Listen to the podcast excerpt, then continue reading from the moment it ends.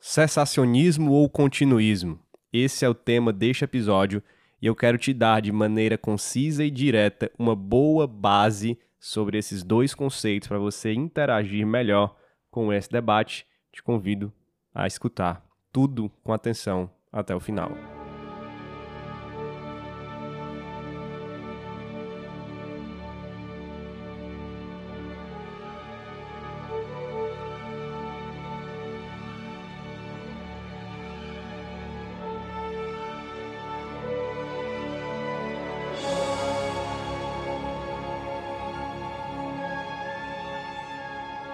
Seja muito bem-vindo, eu sou o Pedro Pamplona e você está na minha biblioteca, um lugar de reflexão teológica a partir dos meus livros e da minha vivência como cristão, marido, pai, membro e pastor de igreja. Fique à vontade, prepare a mente e o coração e vamos crescer juntos na fé cristã para a glória de Deus.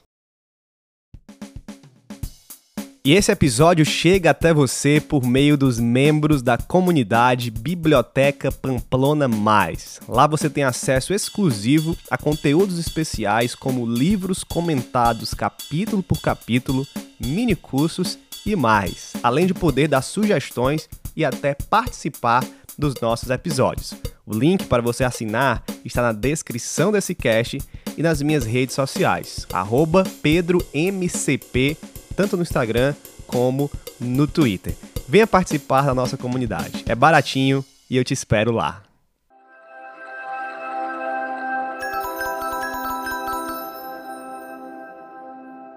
Fala pessoal, Pedro Pamplona aqui, iniciando mais um episódio do Biblioteca Pamplona e nós temos um tema quente aqui, o tema do momento e tema que sempre está voltando nos debates, seja na internet, até em seminários ou igrejas, que é a questão do cessacionismo ou continuismo. Quero agradecer muito você que está ouvindo, que se interessa por esse tema, por esse debate. Nós temos aqui hoje um conteúdo mais teológico e se você não sabe o que é cessacionismo e continuismo, você está no lugar certo.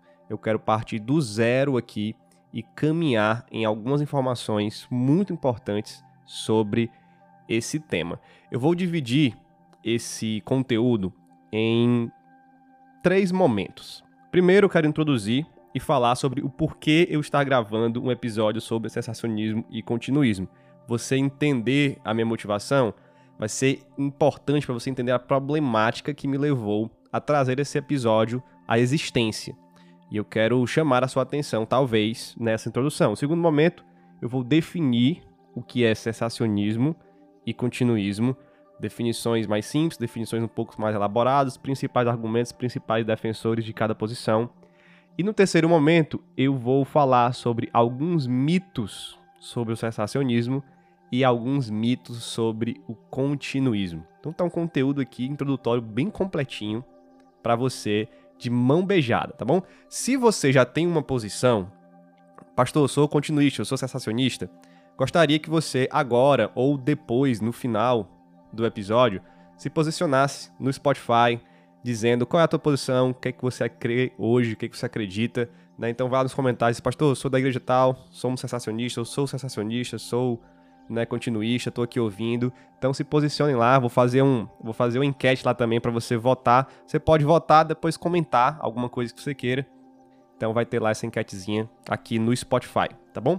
Se você não entende muito bem, você vai entender aqui e no final, você pode responder, olha, acho que eu me identifiquei mais com continuismo, mais com sensacionismo. Você volta lá também, deixa teu comentário, tá bom? E não esquece, não esquece de seguir aqui no Spotify. Se você está escutando no Spotify, segue a Biblioteca Pamplona e dá a tua avaliação, tá bom? Vamos fazer esse combinado e agora vamos entrar no conteúdo.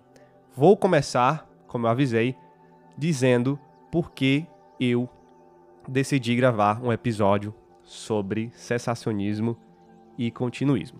Primeiro motivo é que esse tema está em debate agora. Nós tivemos aí uma polêmica envolvendo Hernandes Dias Lopes, né, presbiteriano, pregador muito conhecido, pregador itinerante, né, e que prega em vários lugares diferentes, em várias denominações diferentes, ao lado de várias pessoas com linhas teológicas diferentes. e ele levantou então esse debate sobre continuismo e cessacionismo. E você vê as pessoas no Twitter, principalmente no Instagram, nos grupos de WhatsApp, debatendo sobre isso. Esse não é o único momento desse debate. Esse tema ele vem surgindo na internet, no WhatsApp, nas redes constantemente e por conta tanto desse debate atual quanto de constantemente esse debate estar aparecendo né, nas redes, eu decidi então colocar aqui um conteúdo introdutório que eu diria assim: se você quer entender, se você não entende esse debate, se você quer entender, é esse conteúdo aqui que você precisa ouvir e que você precisa compartilhar com pessoas que também querem entender, que também querem interagir melhor com esse debate. Então, escute depois envie para alguém que você acha que precisa também entender melhor, que você quer conversar com o grupo da igreja, você quer conversar com seu grupo de amigos, com uma pessoa, envia este episódio, tá? E aí os outros dois motivos, eles vêm a partir desse primeiro. Já que é um debate atual e já que esse debate está sendo levantado vez ou outra com mais constância na internet, tem duas coisas que eu percebo. A primeira é que no meio do debate sempre aparecem, eu sempre vejo pessoas comentando o seguinte: o que é cessacionismo? O que é continuismo? Alguém pode me explicar melhor o que é isso? Eu não estou entendendo muito bem. Então, sempre aparecem pessoas com essa dúvida ou com essa falta de informação do que são esses conceitos, por que estão sendo debatidos, né? Então, esse episódio ele vai servir para explicar, definir esses conceitos, não só definir, como eu falei aqui, mas mostrar argumentos e principais defensores e os mitos, ok? Segundo motivo terceiro, na verdade, né? O segundo a partir do primeiro, né? Então o terceiro é que da mesma forma que eu vejo muita gente perguntando o que é sensacionismo, o que é continuismo, eu vejo muita gente interagindo nesses debates e fazendo críticas ao outro lado, à outra visão, que são críticas que me mostram que essa pessoa não entende muito bem o que é o sensacionismo. É um continuista que não entende muito bem o que é o sensacionismo, ou essas pessoas não entendem muito bem o continuismo. É um cessacionista que não entende muito bem o continuismo. Então eu percebo que algumas críticas ao adversário no debate, a visão contrária, são críticas feitas porque há uma ignorância sobre a outra visão, uma visão deturpada sobre a visão, sobre a outra visão. Então você pode estar nessas duas situações, um em uma ou na outra. Você não sabe o que são esses conceitos, não entende muito bem. Ou você tem uma posição e você não entende muito bem a outra posição e tem que ter sido críticas, né, que são críticas deturpadas por causa da sua visão deturpada sobre o outro lado do debate. Esse é um episódio para você se alinhar. Se você está numa dessas duas condições, para você se alinhar, para você interagir com mais qualidade nesse debate, para você interagir da maneira correta. Ok? Muito bom.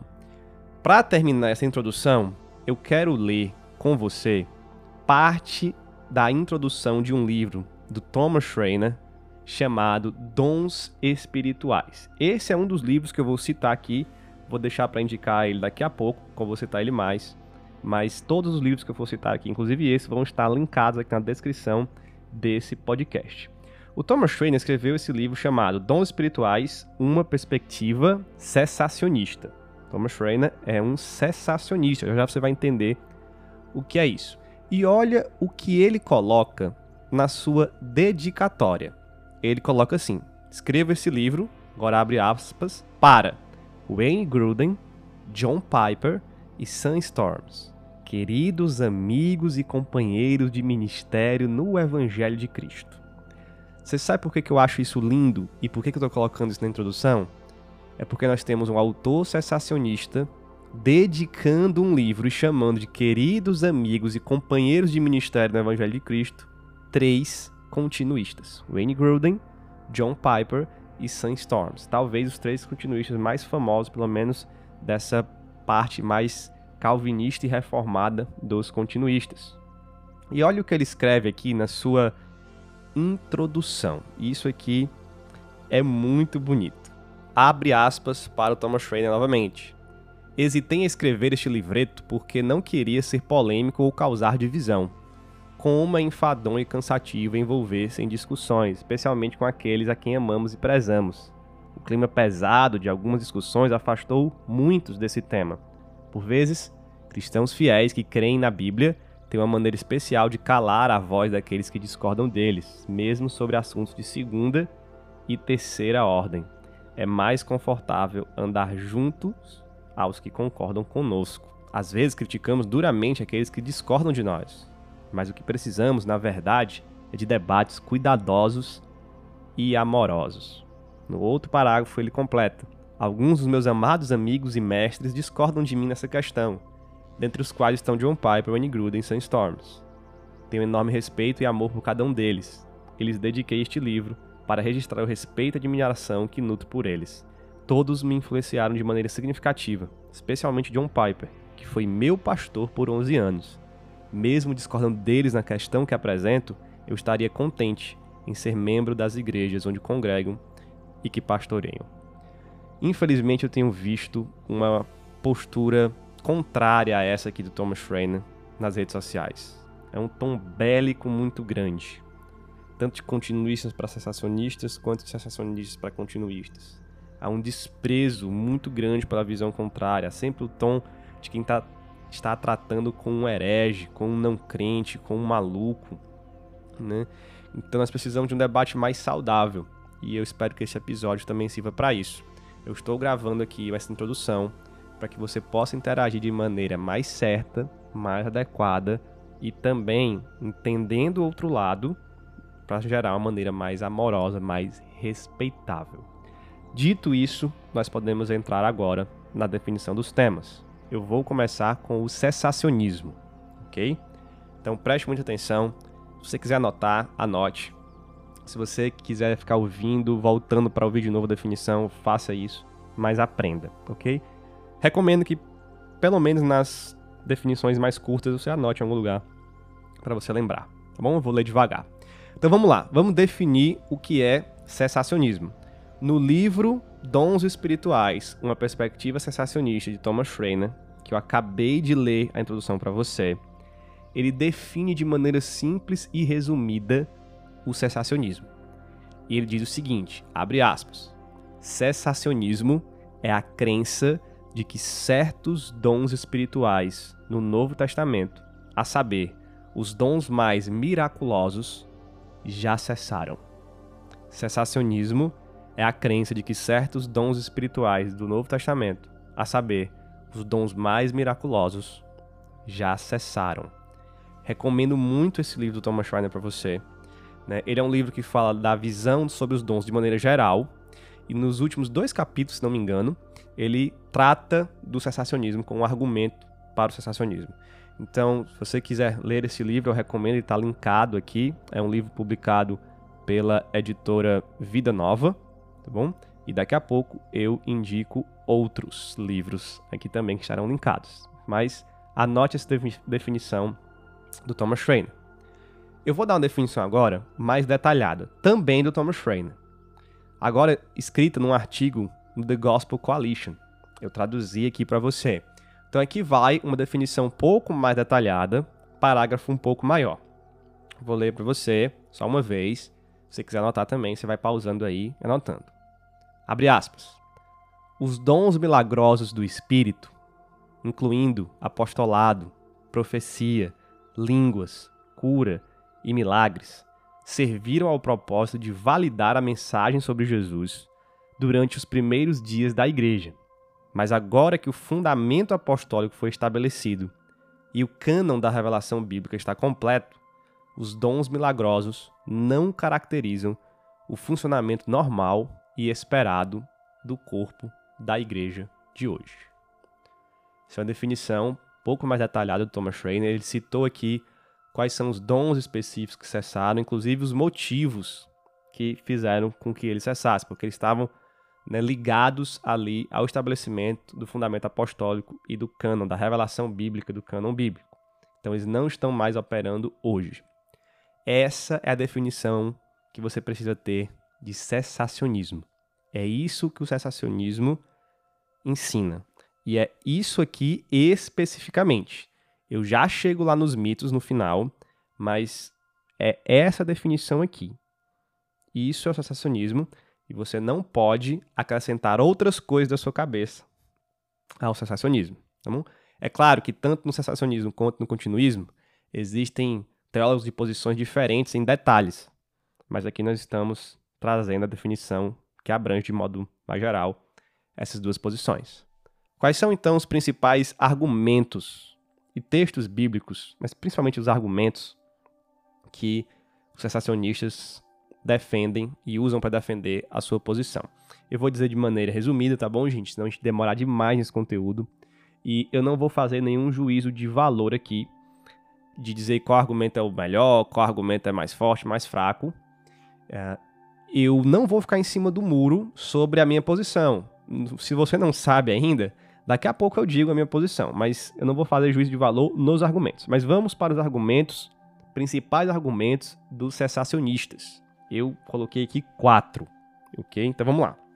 Primeiro argumento, primeiro que não em ordem de importância, mas o primeiro que eu listei é o seguinte: os milagres na Bíblia eles estão concentrados em períodos específicos da história, períodos mais críticos e períodos de grande revelação. O que que os sensacionistas querem dizer com esse argumento? Eles querem dizer que períodos de grandes milagres, de grandes ações sobrenaturais de Deus não acontecem constantemente na Bíblia. Acontecem em períodos específicos, períodos mais críticos. E, portanto, não se deve esperar na história que a história do povo de Deus seja sempre uma história de atos sobrenaturais, de grandes milagres, de grandes intervenções sobrenaturais de Deus. Secessionistas usam isso como argumento. Segundo, os dons milagrosos, esse é o segundo argumento. Os dons milagrosos tinham o propósito único ou principal de validar a mensagem dos apóstolos. Se a era apostólica acabou, então esses dons não são mais necessários. Esse é um argumento muito utilizado pelos sensacionistas de que os dons estavam atrelados à validação da mensagem dos apóstolos. E você olha para o texto de Hebreus, capítulo 2, verso 3 ao 5, você encontra o principal texto ou um dos textos que os sensacionistas usam para defender este ponto. Tá bom? Se você quiser ler, anotar aí Hebreus, capítulo 2, verso 3 ao 5. Os dons milagrosos tinham o propósito de validar a mensagem dos apóstolos. Terceiro argumento é que os dons milagrosos atestaram a validade dos livros canônicos e serviam como revelação, parte do trabalho de revelação canônica. Livros canônicos são os livros bíblicos. A gente fala do cânon da Bíblia, que é a lista oficial dos livros que a igreja considerou inspirados e palavra de Deus. Então, quando, quando esses livros eles foram terminados, né, foi encerrado o período da escrita desses livros, os dons cessaram, porque eles serviam ao ministério apostólico que estava ligado ao, à escrita do cânon bíblico, a escrita dos livros inspirados. Se essas duas coisas cessaram, tanto os apóstolos, o período apostólico, quanto o cânon já estava escrito, então não, não havia mais necessidade, tá bom? Dos dons, dos dons miraculosos. Alguns interpretam, alguns sensacionistas interpretam 1 Coríntios capítulo 13, verso 10, que esse texto está falando justamente disso. Quando o texto lá cita que esses dons vão cessar quando o perfeito vier, eles identificam esse perfeito com o cânon, com a lista de livros, a lista fechada dos livros tá, bíblicos principalmente agora, né, se é no Novo Testamento, os livros bíblicos do Novo Testamento. Então, quando vier aquele que é perfeito, ou quando vier o que é perfeito, seria o cânon. Então, esse texto estaria afirmando que quando o cânon vier, né, ah, os dons vão cessar, os dons milagrosos. Há vários cessacionistas hoje em dia que não defendem essa posição no texto de 1 Coríntios 13, 10. Porque eles não conseguem ver que o perfeito é o canon, né? E eu concordo com eles, tá? Que para mim, 1 Coríntios 13 e 10 é muito difícil você entender que esse perfeito é o canon das escrituras. Então, alguns sensacionistas percebendo isso, eles não utilizam esse texto mais como argumento, mas eles utilizam outros textos como o de Hebreus que eu citei aqui, Hebreus 1, e outros textos para dizer que estava atrelado ao ministério apostólico e revelação bíblica e que eles então cessaram. E um quarto argumento dos sensacionistas é o argumento da história da igreja, que eles argumentam que esses dons não são vistos em boa parte da história da igreja, principalmente em toda a história da igreja antes do início do movimento pentecostal e do movimento carismático. Então, eles argumentam a partir da história da igreja que esses dons não estão presentes em boa parte ou em grande parte da história da igreja. Esses são os argumentos, os principais argumentos dos cessacionistas. Quem são os defensores? Eu vou citar alguns nomes aqui, inclusive seminários, talvez você conheça esses seminários, mas eu vou citar nomes de teólogos que eu julgo mais famosos e que você pode conhecer, tá bom? Principal defensor vivo do cessacionismo, e eu digo principal, não de ser aquele, digamos, melhor defensor, que melhor argumentou, mas é o que é o mais famoso, é o mais ativo, vamos dizer assim, é o mais até polêmico e é aquele que a gente sempre pensa quando pensa no cessacionismo. E aqui eu tô falando de norte-americanos primeiro, é o John MacArthur. Okay? John MacArthur é um grande defensor do cessacionismo, né? Ele escreveu um livro chamado Caos Carismático. Ele fez uma conferência que foi muito polêmica na época, chamado Fogo Estranho, na famosa conferência Strange Fire, que também virou um livro com o mesmo nome. E ele faz uma crítica principalmente ao movimento pentecostal, neopentecostal, movimento carismático, mas ele faz a crítica também ao continuismo. Ele é um sensacionista. Ele e o seu seminário, seminário que foi fundado pela sua igreja, o Master Seminary, né? Eu não sei como é que se traduziria isso, o seminário Master, né? Mas o Master Seminary e, e tanto ele quanto os professores do seminário, ali há um núcleo muito forte do sensacionismo norte-americano. Nós temos também o Dallas Seminary, né, o seminário de Dallas, que é outro núcleo forte do sensacionismo, um seminário muito influente nessa área. Nós temos o Thomas Schreiner, que eu já citei aqui um livro dele, nós temos o Richard Gaffin, que é outro cara que escreve muito sobre sensacionismo, refuta o continuismo. Então, o Richard Gaffin é conhecido nessa área. Norman Geisler é outro nome forte, muitos livros em português, um apologeta e filósofo, teólogo importante dos nossos, dos nossos dias mais recentes, né, que já faleceu, faleceu alguns poucos anos atrás. Norman Geisler também. E no Brasil, eu diria que eu vou citar aqui no meio reformado, né? Eu diria que o sensacionista mais conhecido e que tem ensinado o sensacionismo em algumas palestras e tal é Augusto Nicodemos. Tá bom, é um sensacionista dos mais famosos aqui no Brasil. E aí se unem a ele a maioria dos pastores presbiterianos, eu acredito, e muitos pastores batistas, principalmente os batistas reformados, são sensacionistas. Tá bom, lembrando que o Brasil, logicamente, ele é um país de grande maioria evangelical continuista, porque a grande maioria dos evangélicos do Brasil são pentecostais. Mas dentro do cessacionismo nós temos Nicodemos, representando aí os presbiterianos e muitos batistas reformados que também são cessacionistas, tá bom? Então esse é o cessacionismo. Quero ir com você agora definir o continuismo, também dando seus argumentos e seus principais defensores. Sam Storms escreveu o seguinte no livro chamado Cessaram os dons espirituais? Esse é um livro de debate. Eu quero indicar também para você esse livro. O livro, o título do livro é exatamente essa pergunta: Cessaram os dons espirituais? Eu não sei se eu vou achar link, tá bom, para esse livro, porque esse livro é muito difícil de achar na internet. Ele não é vendido mais, não é mais editado, acredito. Não sai mais cópias desse livro, né? Mas ele é um livro excelente para esse debate, é um livro focado nesse debate. Talvez você encontre em sebos, estante virtual, vendedores da Amazon talvez tenham, mas vai ser caro.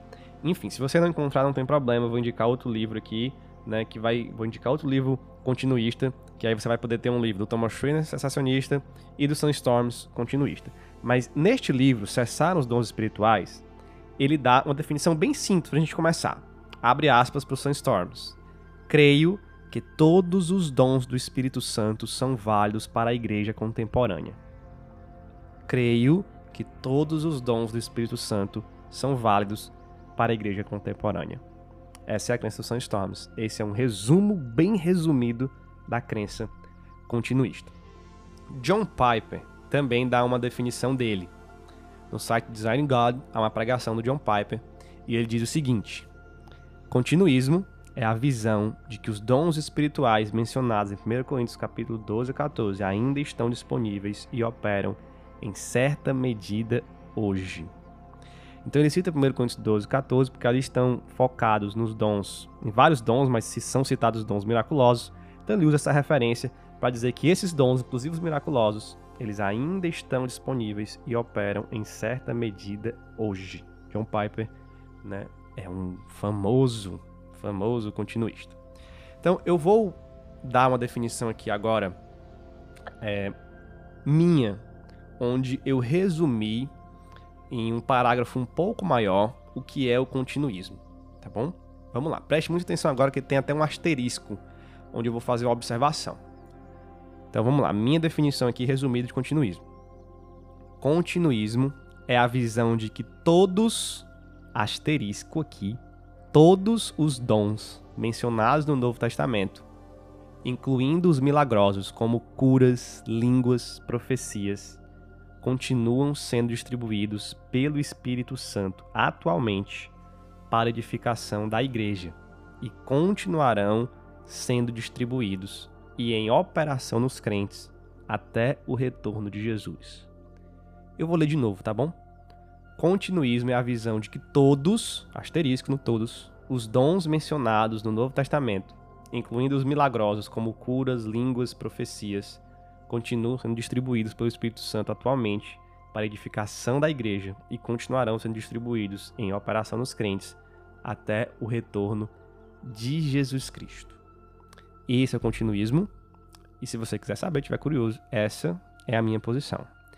Por que eu coloquei asterisco no todos?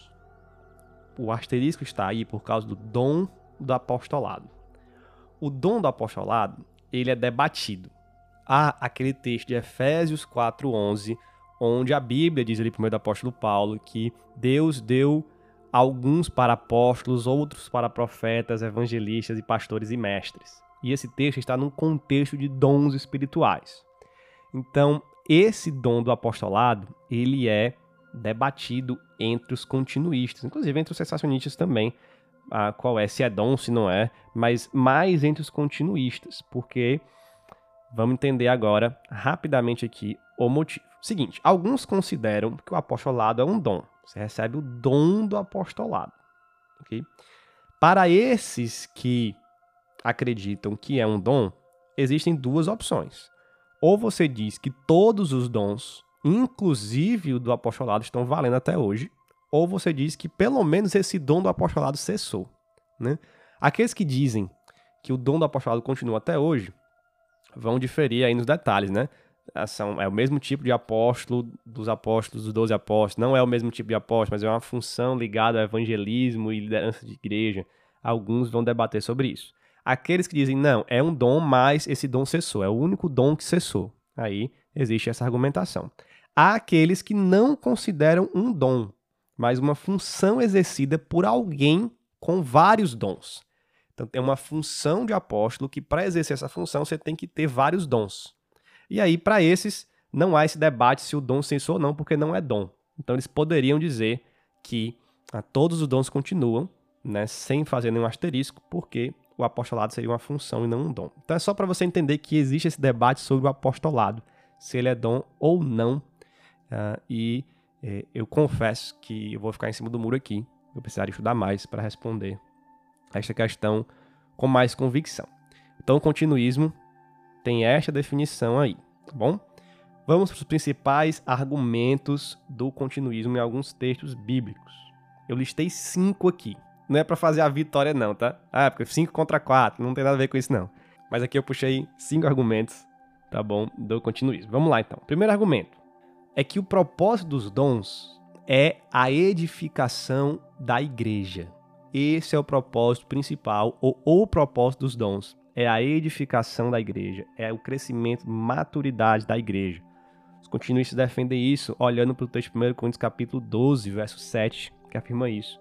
E também os textos de 1 Coríntios 14, verso 3 e 26, onde ali se diz que os dons são para o amadurecimento da igreja e para edificação da igreja, ou seja, eles discordam de que os dons servem num principal motivo ou um principal propósito como validação do ministério apostólico ou validação do cano bíblico. Não, os dons é para edificação da igreja. E se é para edificação da igreja, a igreja precisa ser edificada e a igreja precisa amadurecer até hoje. Sempre vai precisar até o retorno de Cristo. Portanto, eles não cessaram, né, porque o propósito deixou de ser propósito, deixou de ser útil. Segundo argumento dos, dos continuistas. Em nenhum lugar a Bíblia diz que os dons cessaram. Esse é um argumento bem simples dos continuistas, mas é um argumento que eles usam. Em nenhum lugar a Bíblia diz que os dons cessaram. Eles não entendem que 1 Coríntios não cessaram. Deixa eu reformular aqui, né? Em nenhum lugar a Bíblia diz que os dons já cessaram. Ok? Só para ficar mais claro, para ninguém reclamar. Em nenhum lugar a Bíblia diz que os dons já cessaram. Em 1 Coríntios capítulo 13, 10, eles entendem que o perfeito que vai vir, né, ou aquele que é o perfeito, aquilo que é o perfeito, é Jesus Cristo, não o cânon. Então, se Jesus Cristo ainda não veio, não houve o segundo retorno de Cristo, então os dons ainda não cessaram. Por isso que eu disse que a Bíblia em nenhum lugar diz que os dons já cessaram. Ela, ela diz sim que os dons vão cessar, mas para o continuista, vai ser no retorno de Cristo, isso é no futuro, ainda não são cessaram, porque Jesus Cristo não voltou.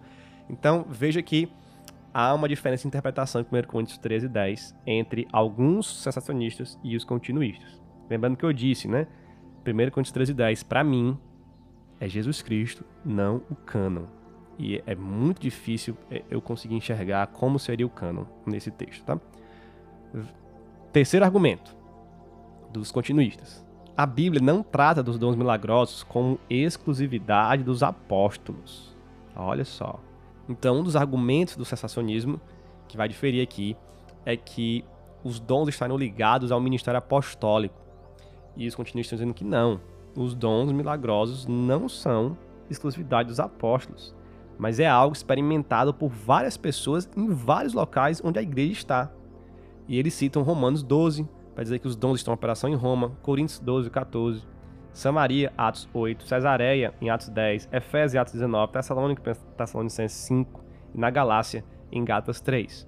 Os dons milagrosos não são exclusividade dos apóstolos, é o que dizem os, os continuistas, mas eles, Paulo está escrevendo para que a igreja possa buscar alguns dons e usar os dons da maneira correta. Ele está falando dos dons milagrosos, 1 Coríntios capítulo 12, 14. Então não era exclusivo dos apóstolos. Nem precisava de alguma ligação com os apóstolos para que os dons existissem. Quarto argumento é que os dons do Espírito, desde o Pentecoste, quando o Espírito desceu e capacitou especialmente com esses dons, esses dons do Espírito Santo, eles são marcas da nova era escatológica inaugurada pela morte e ressurreição de Jesus Cristo e a descida e habitação do Espírito Santo sobre o povo de Deus. Essa nova era escatológica, na era que nós estamos vivendo agora, esses últimos dias, né? Estude um pouco de teologia bíblica do Novo Testamento para você entender isso. Mas os dons são marcas dessa era e só findarão com uma nova era que é iniciada com o retorno de Jesus Cristo. Então, eles vão fazendo uma teologia que aponta que os dons continuam operando por vários argumentos aqui até a volta de Jesus. Então eles é marca desse tempo escatológico, é marca dessa nova era, da nova aliança. São os dons. Portanto, eles, todos os dons, inclusive os miraculosos, portanto, eles não podem cessar. E o quinto argumento, que eu botei aqui só para diferir do quarto argumento dos sensacionistas, é que os continuistas dizem que sim, os dons são vistos na história da igreja. Certo? Existem relatos dos dons na história da igreja. Então eles diferem nessa argumentação aí a partir da história. Quem são os principais defensores dos continuistas? Eu citei aqui, tá, gente? Eu não vou colocar. Eu, eu até coloquei aqui um teólogo pentecostal. Vou até citar dois teólogos pentecostais. Mas eu não coloquei do, do movimento pentecostal, porque já se subentende que o movimento pentecostal é continuista, né? Eu coloquei aqui mais teólogos ligados aos reformados, aos calvinistas, que também, logicamente, por ser a minha área, então eu conheço mais eles. Mas para você ver que não são só pentecostais que são continuistas. Mas vamos lá, você vai entender o que eu estou dizendo aqui. Vamos lá. Defensores do continuismo. D.A. Carson. D.A. Carson é um grande defensor do continuismo, é um grande teólogo. Para mim, é o teólogo ou um dos teólogos mais importantes, melhores teólogos, mais capacidade teológica vivos hoje. É Jay Carson. Nós temos Wayne Gruden. Wayne Gruden, chamado por muitos de fundamentalista, um batistão aí raiz, como John Piper.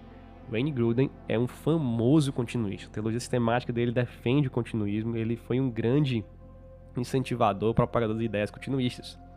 John Piper, batistão também, muitas vezes chamado de fundamentalista, né, também é um continuista. E um continuista que também propagou muito continuismo. Sam Storms é um presbiteriano, né, continuista. Né.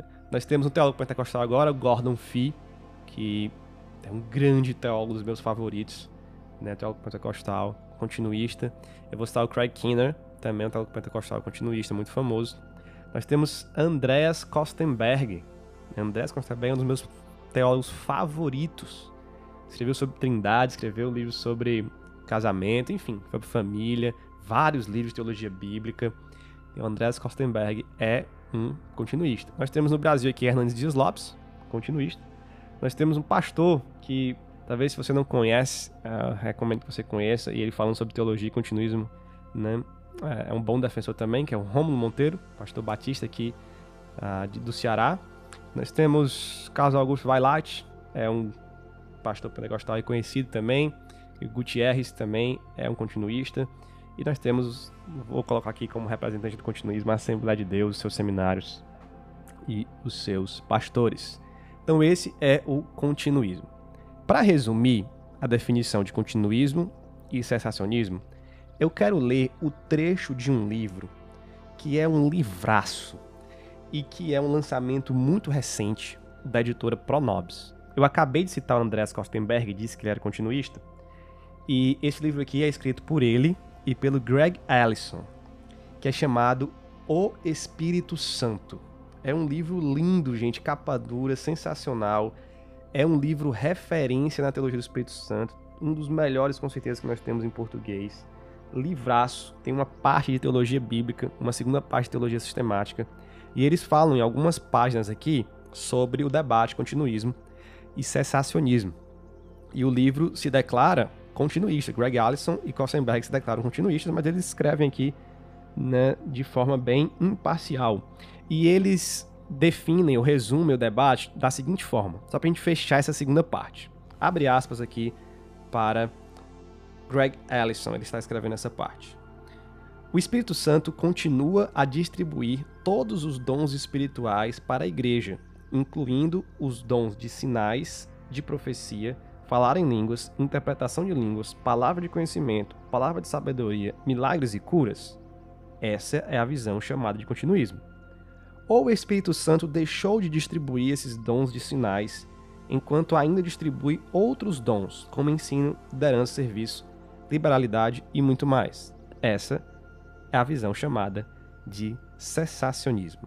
Assim, ele usou uma citação aqui para definir esse debate. Então, eu estou deixando no link deste episódio esse livraço aqui. Na descrição desse episódio, eu deixo o link desse livraço aqui, chamado O Espírito Santo, de Greg Allison e Andreas Kostenberg, da editora Pronobis. E quero indicar aqui como livro que defende mais focado nos dons espirituais de uma perspectiva continuista, o livro chamado Dons Espirituais, uma introdução bíblica, teológica pastoral, e pastoral de Sam Storms, também publicado pela Vida Nova.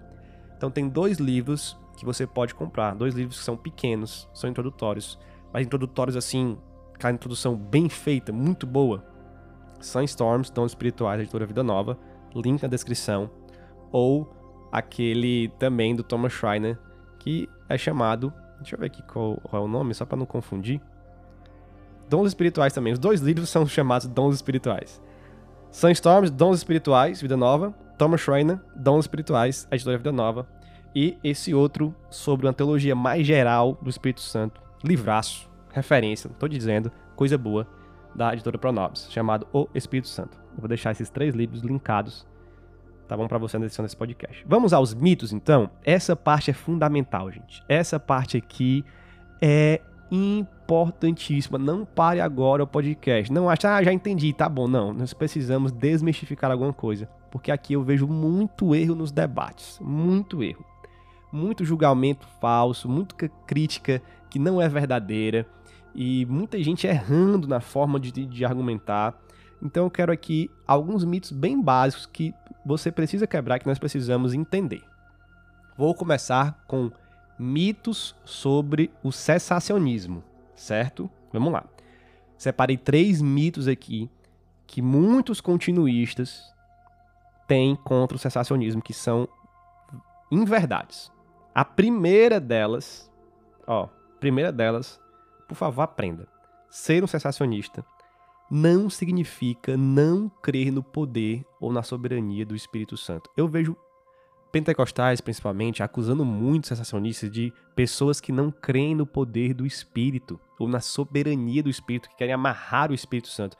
Não tem nada a ver com isso, gente, tá bom? Talvez alguém creia nisso, ah, o Espírito Santo tem menos poder hoje. Talvez, tem gente que crê em tudo, mas o sensacionismo não crê nisso, certo? Sensacionistas, em geral, não defendem isso aqui. Então não acuse um sensacionista de não crer no poder do Espírito Santo. Isso não é verdade. Segundo, vai na mesma linha. Ser um sensacionista não significa crer que Deus não opera mais milagres. Não significa isso. Eu vejo muita gente confundindo isso, gente, muita. Principalmente, vou dar o um exemplo aqui do dom de cura. Tá? Muita gente ah, o, a, o fulano ali, ele é sensacionista, ele não acredita no dom de cura. Então ele não acredita que Deus cura mais pessoas. Como é que pode? Eu já vi uma pessoa sendo curada. O sensacionista nem ora por cura, porque ele só ora pro médico, para abençoar o médico. Não, gente, não tem a ver com isso. Não diga, não sai por aí dizendo que o sensacionista não crê que Deus opera milagres. Ele crê sim. Ele não crê no dom de cura, mas ele crê na cura. São coisas distintas. Tá bom? São coisas distintas. Ele não crê que uma pessoa hoje possa portar o dom de curar mas ele crê que Deus cura soberanamente as pessoas, e pode curar. Então, é, é, um erro que eu vejo muita gente cometendo. Então, Deus opera milagres, sim. Tanto sensacionistas quanto continuistas creem nos milagres de Deus. E um terceiro, só para você se situar, é que cessacionismo não é sinônimo de ser re reformado. E aqui eu estou usando reformado tanto no, no, no, termo mais geral quanto mais estrito. Tá? Ser sensacionista não significa que é um sinônimo de ser calvinista ou de ser reformado, teologia do pacto presbiteriano. Como eu falei para você, tem presbiterianos que são continuistas e tem calvinistas que são continuistas. Então, você, ah, é um calvinista, já sei, é sensacionista. Não. Eu citei aqui para você Carson, Gruden, Piper, Storms, Kostenberg, Hernandes Lopes, Romulo Monteiro, todos continuistas que são calvinistas, certo? E grandes teólogos aqui. Então são esses três mitos que eu gostaria que você aprendesse, quebrasse, parasse de usar essas afirmações, ok? Por que eu estou dizendo isso sobre o sensacionismo, gente? Porque eu já fui um sensacionista. Eu já fui um sensacionista, sensacionista e hoje eu sou um continuista. Se você quiser, inclusive, escutar mais sobre essa minha história com o pentecostalismo, depois com indo para outra igreja e tal, enfim, é o episódio anterior, onde eu falei sobre a minha história com o pentecostalismo, com a fé pentecostal. Depois que você terminar aqui, você pode ir lá escutar, tá? Um episódio bem legal. Eu tirei várias lições importantíssimas sobre o pentecostalismo, sobre ser reformado, a partir dessa minha história, tá bom? Tá um episódio muito bacana, recomendo demais para você. Agora vamos pro mito sobre o continuismo, pra gente encerrar. Mito sobre continuismo. Tenho quatro aqui. De novo, não é para ganhar, tá bom? Não é, não é para vencer. Mas vamos lá. Entenda o seguinte: primeiro mito, eu quero que você desconstrua aí na sua cabeça. Ser continuista não significa ser pentecostal ou neopentecostal. Não é a mesma coisa. Tá bom, gente? Da mesma forma que ser sensacionista não implica em ser reformado ou vice-versa, não é porque eu sou reformado ou calvinista que eu sou sensacionista. Da mesma forma, continuismo não é a mesma coisa que ser pentecostal ou neopentecostal. Tem pentecostais, tem neopentecostais, tem os carismáticos, tem batistas continuistas, presbiterianos, reformados continuistas, calvinistas continuistas. Então, não faça essa associação direta. Tem uma abrangência maior aí no conceito de continuista. Segundo, ser continuista não significa que Deus concede dons na mesma intensidade em todas as épocas. Continuismo não necessariamente defende que hoje vai ter a mesma intensidade das curas que houve em tal época, que houve no Novo Testamento, a mesma intensidade de línguas, de profecia, não significa que todo dia, toda época tenha a mesma intensidade de dons que houve em alguma época ou que houve no Novo Testamento, na igreja primitiva. Não é necessária essa crença. Terceiro, ser continuista. Preste atenção nesse aqui. Preste atenção aqui, porque esse é um erro que muitos sensacionistas cometem. A leitura errada que muitos sensacionistas cometem. Ser continuista não é necessariamente crer que quem possui o dom pode usá-lo na hora que quiser, quantas vezes quiser. Sam Storms fala disso no livro dele. Outros continuistas falam sobre isso. Tá bom?